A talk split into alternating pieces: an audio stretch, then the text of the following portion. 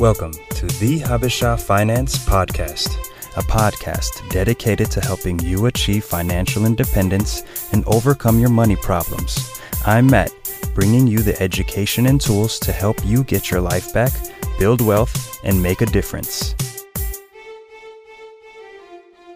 Hey everyone, thanks so much for tuning in. I am Matt, your host of the Habesha Finance Podcast, and today I'm going to talk about networking for those who are just graduating college, for those who are looking to rise up the corporate ladder. I'm going to give you some help and advice on how to network today in 2019 and beyond. Now, there is no doubt education is a key ingredient to your future success and growth in the professional world. However, today I want to touch on a topic that I believe can sometimes be just as important as your education, and that is networking. Don't get me wrong. In any field you desire to work, education is the foundation that you build your career on, you build your business on. But networking is the wall that helps your career grow and flourish even if you want to stay in the same position forever, I feel like you still have to network and make sure you have colleagues and mentors who you can depend on in case there are ever any emergencies. So today, I am just going to keep this short and simple with three basic networking tips that I feel can apply and help anyone who's listening. The first tip is to meet people. Just like in high school, your workplace, your business, your industry should have groups and organizations that are tailored for networking and building relationships. These are great places for you to meet people who you can learn from and grow in your career with. Even if it's one organization you join, that can help you kickstart meeting people to add to your network.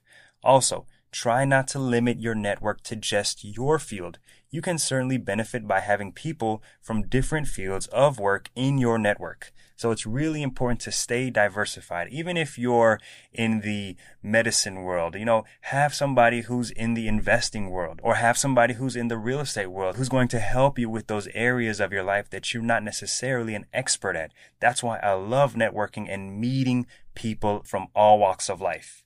The second tip is to be a mentor and a mentee.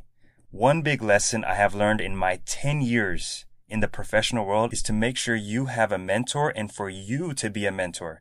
There is a great amount of knowledge and wisdom you can learn from someone who has been in your position longer than you. I have a mentor in my current role at my company, and I always extend myself as a mentor to whoever I can help wherever I am. So find a mentor who can provide guidance and advice to help you in your career and more. It's really important to understand the value of people who have experience and even those who don't have that much experience.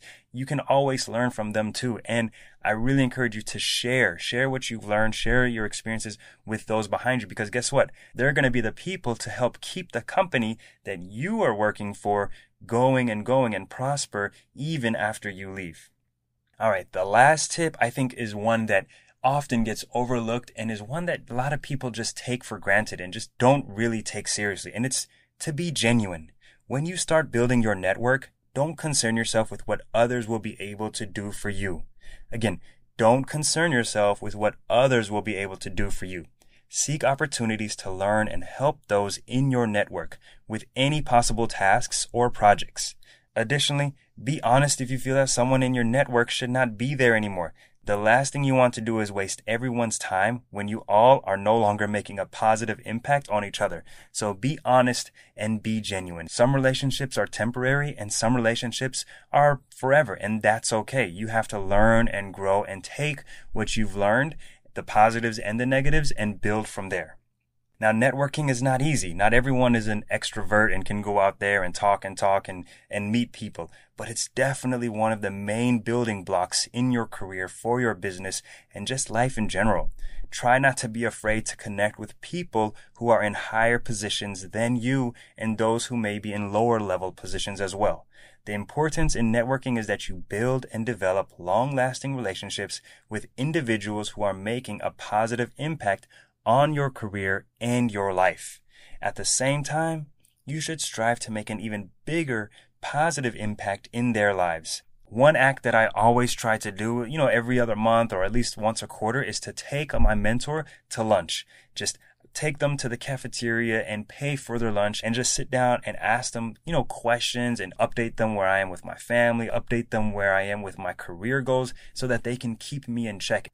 I hope this message will help you and motivate you to get your network started first thing tomorrow morning or as soon as possible.